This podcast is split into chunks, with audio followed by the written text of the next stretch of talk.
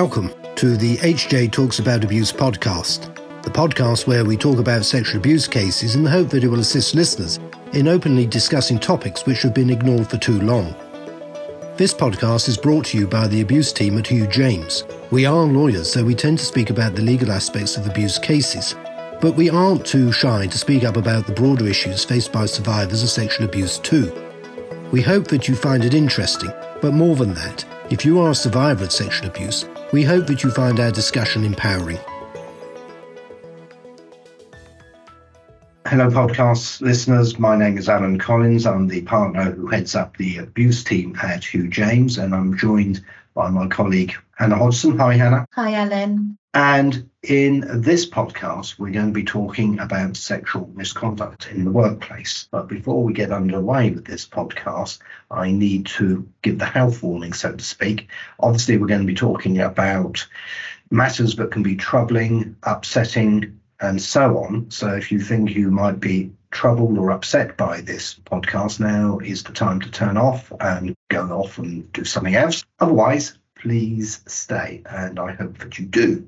So, in this podcast, we're going to be talking about sexual misconduct, and in particular, sexual misconduct in the workplace. And why we're talking about that in this podcast is because there has been very recently a reported case of a very senior lawyer being struck off the solicitor's roll for sexual misconduct in the workplace.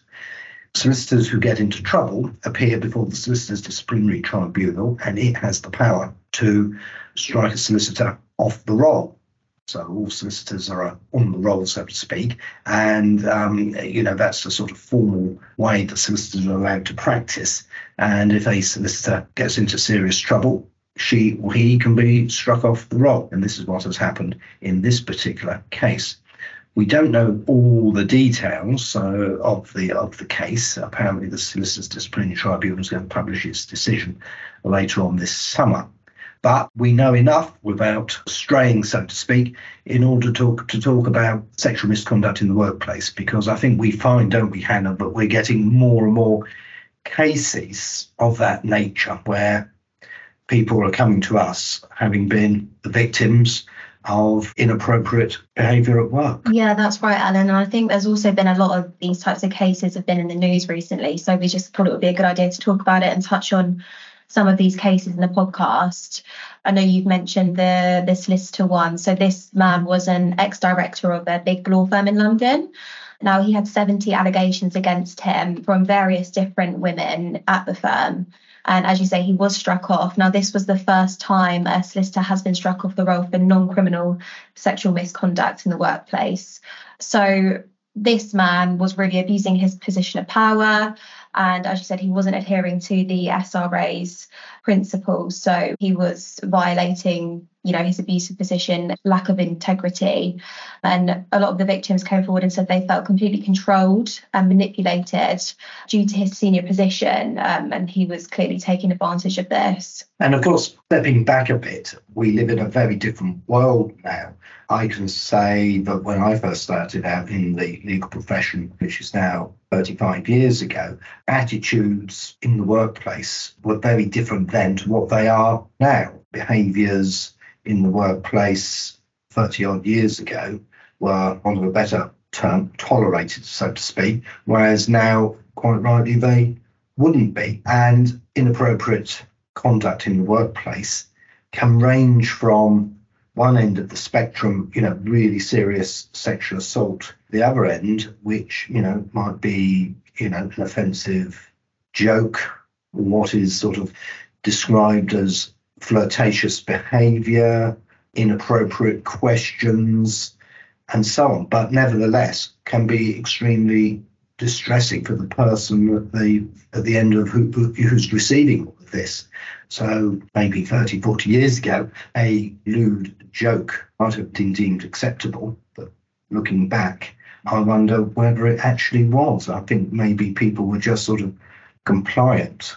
They just put up with stuff which they didn't like because that's the way it was. Whereas now, I think people are, are a lot more conscious that they don't have to put up with inappropriate I think- behaviour. Mm. Yeah, that's really interesting, Alan, because that's actually something I was thinking about, you know, before we recorded this, and just, you know, different attitudes and tolerances, as you said, in the workplaces over the years. And I think what people don't often realise is sexual harassment in the workplace could even just be talking about something sexual in conversation that's not really appropriate or making mm. someone feel uncomfortable.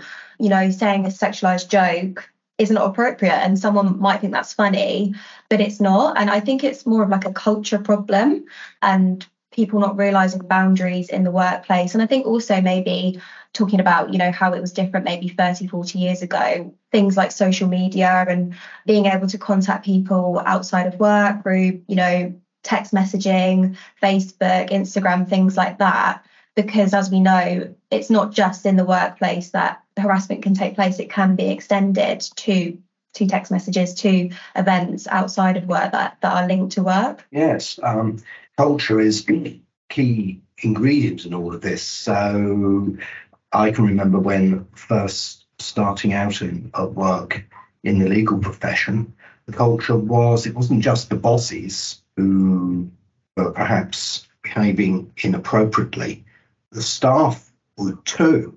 And, you know, when I look back, I think, gosh, some of the people who were at the receiving end, possibly of all of that, what on earth did they think? They must have found awful and they must have found under a lot of pressure. But that was the culture. So it wasn't just bosses, it was colleagues generally across the board. And they were probably behaving in a way that was created in that particular work environment.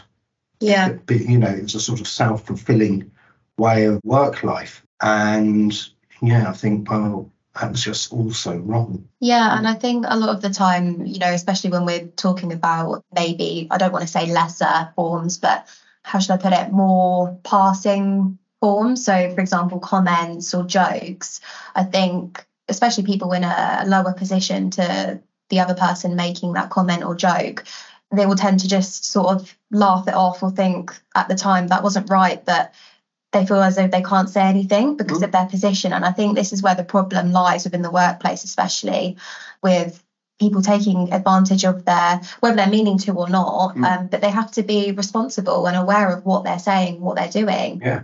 And um, I know the term woke is bandied about a lot at the moment, and um, it gets people's hackles up. And you know, as I was um, walking um, home from the railway station last night, a group of men walked past me in the opposite direction, and one of them was, you know, they were talking loudly about something on television that they'd seen, and this particular chap I heard say, "I don't watch that particular channel because it's woke."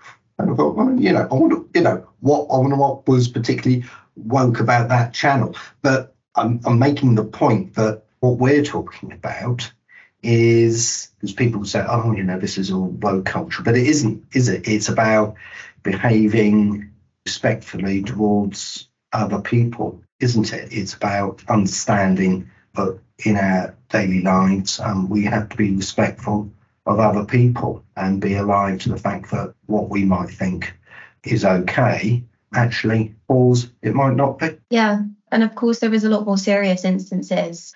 We've just been talking about comments and jokes, maybe inappropriate pictures and things like that. But obviously, there is the other end.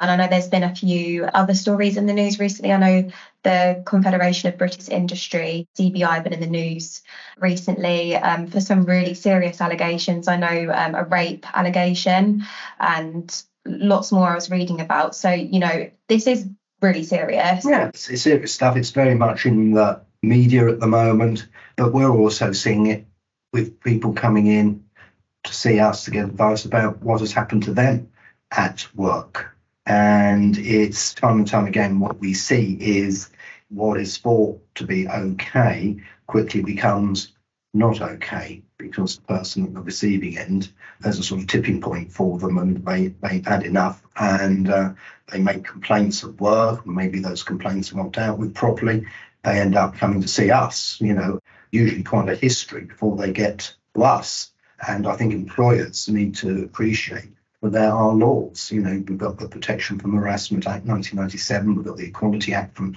2010, and basically it's all about people at work um, are entitled not to be harassed. If they're sexually harassed, that could be very damaging to the individual concerned, but also to the business because the employer can be held responsible for the harassment. You know, the employer might consider themselves to be entirely innocent, but they've got a, a workplace where an employee or employees are harassing or sexually harassing their colleagues, the employer could find themselves responsible for that. And, you know, consequences can be very serious. From our point of view, from what we have to deal with, we're pursuing claims for compensation for the psychiatric damage that is caused by this. And of course, some employees, they may leave the job and they may have a claim for unlawful dismissal or constructive dismissal. They might seek compensation, not just for the damage that they've suffered, you know, their mental ill health, loss of earnings and so on. So it can be very expensive. Yeah, completely. And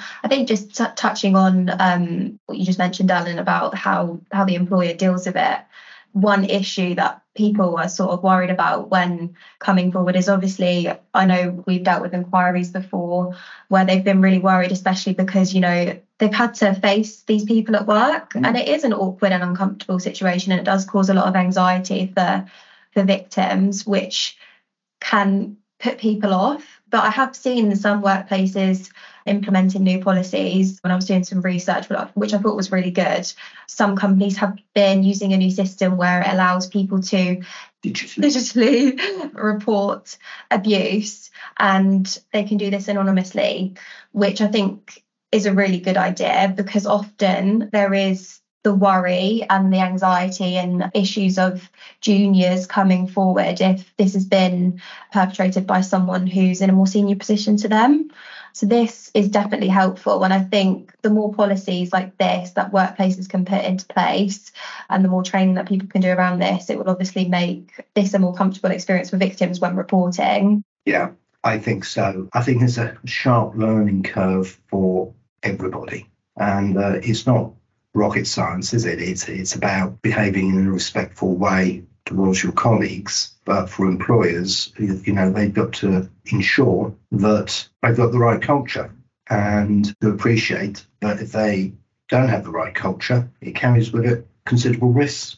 So, on that note, if you feel that you've been affected by inappropriate behaviour, part of colleagues at work, um, or employers and you're unsure as to your legal position, be aware that you do have legal rights. You know, harassment is illegal and you may well be entitled to take action as a consequence of what you have unfortunately experienced at work. So if you have concerns or you have questions, then get legal advice.